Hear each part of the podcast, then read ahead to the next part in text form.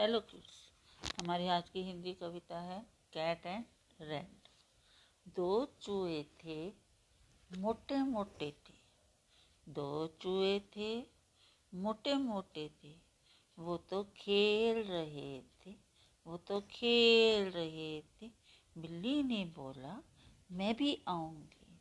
नाम हो सेना, नाम हो सेना। हमें मार डालोगी हम हाथ नहीं आएँगे, भाग जाएँगे।